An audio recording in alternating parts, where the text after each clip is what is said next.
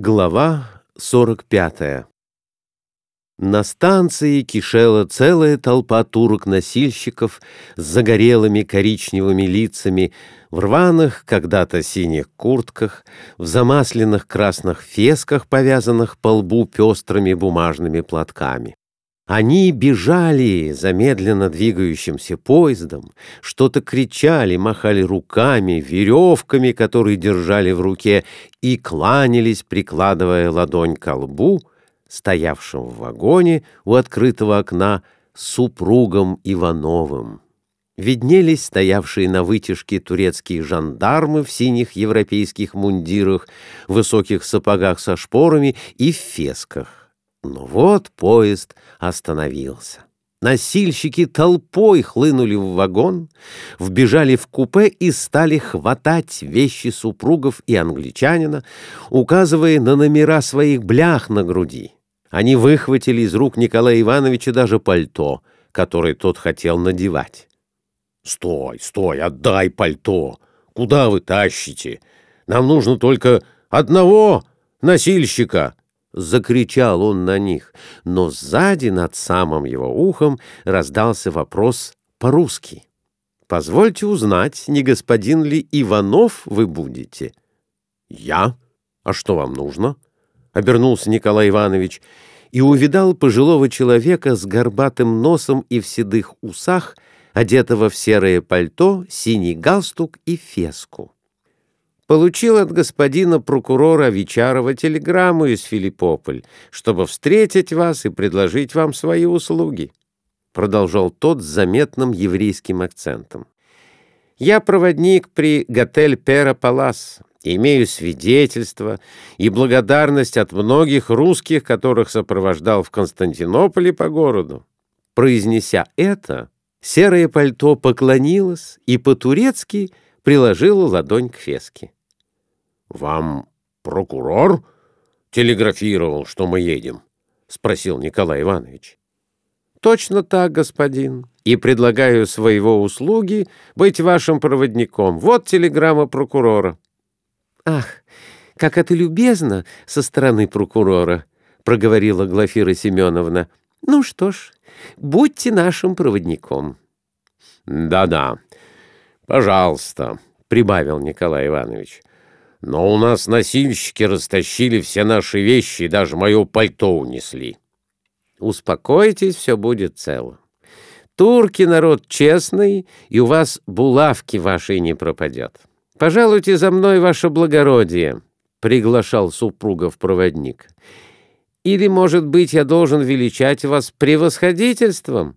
Нет, нет, — испуганно воскликнула Глафира Семеновна. Мы самые обыкновенные люди, никакого чина не имеем. Пожалуйста, оставьте, мы купцы. Ваши паспорты, позвольте для прописки, и квитанцию от вашего багажа, который будет досматриваться здесь на станции. Попросил у супругов проводник и, получив требуемое, повел их из вагона. «Остановиться мы решили в готель Перпалас», — сказал ему Николай Иванович, шествуя за ним.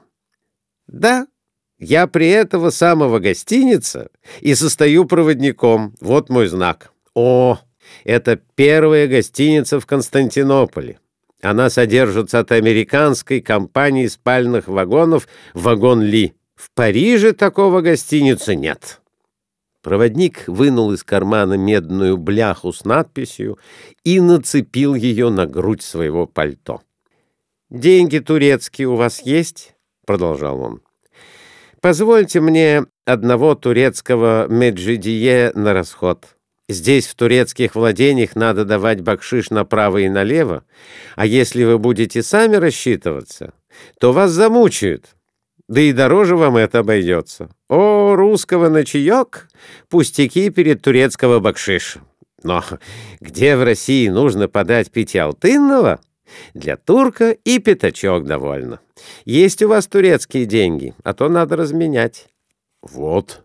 И Николай Иванович вытащил из кармана пригоршню турецкого серебра, намененного ему англичанином. Проводник взял большую серебряную монету и сказал, «Здесь, в Турции, мелкие деньги очень дороги, И напромен вот такой монеты на мелочь надо заплатить около 15 копеек на русского деньги.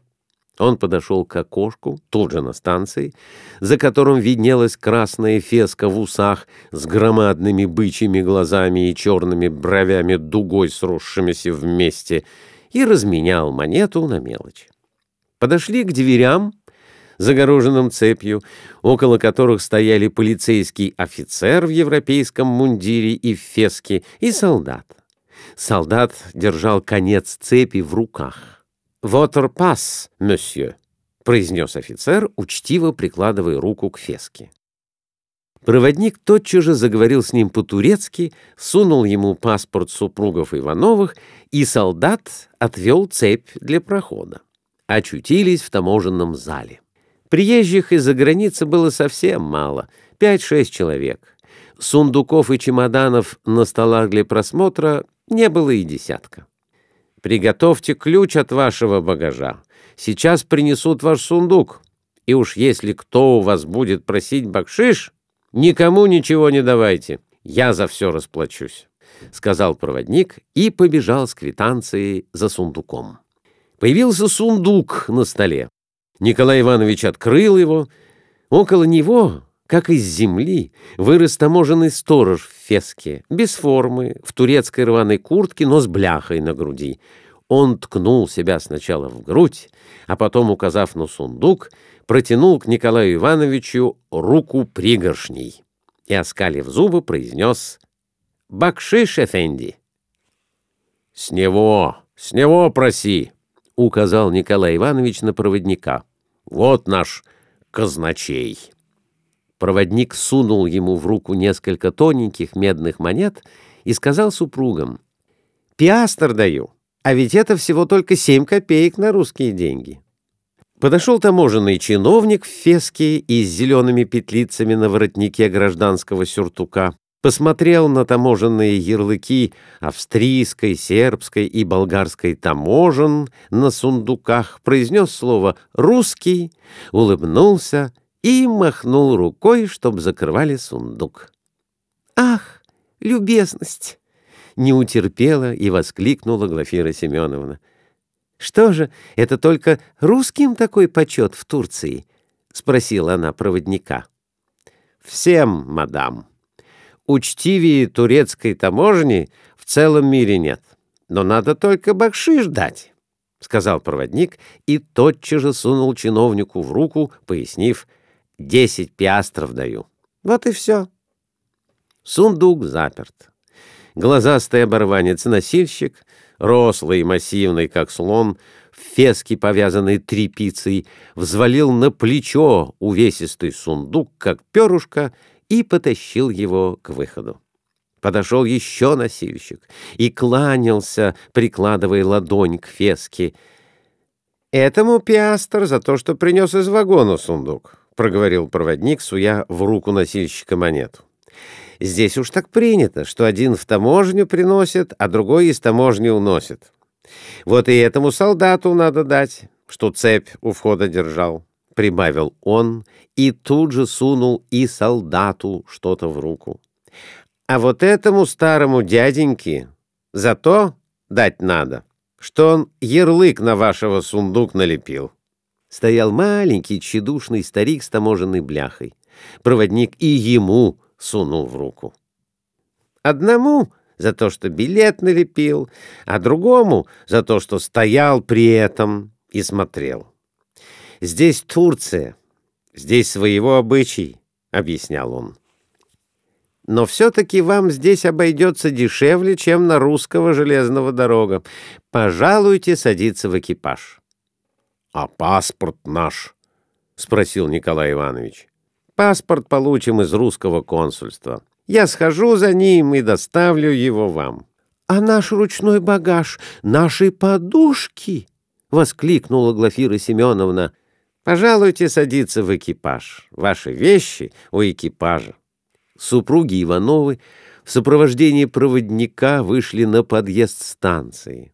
На подъезде толпились швейцары из константинопольских гостиниц в фуражках с названиями фирм и на всех европейских языках зазывали к себе в гостиницы немногочисленных пассажиров, приехавших с поездом. К поезду был уже подан экипаж для супругов Ивановых. Прекрасная парная коляска с кучером в феске и приличном пальто на козлах. В коляске был размещен их ручной багаж и подушки, и ее окружало человек пять носильщиков. На козлах около кучера выселся сундук. Супруги уселись. Протянулись со всех сторон руки носильщиков. Проводник начал отделять их мелочью и говорил по-русски. «Тебе пиастр, тебе пиастр, вот и ты получай, ну, всем теперь». Он вскочил на козла, ухитрился как-то сесть между кучером и сундуком, и экипаж помчался, напутствуемый гортанными звуками носильщиков, изъявляющими свою благодарность супругам Ивановым.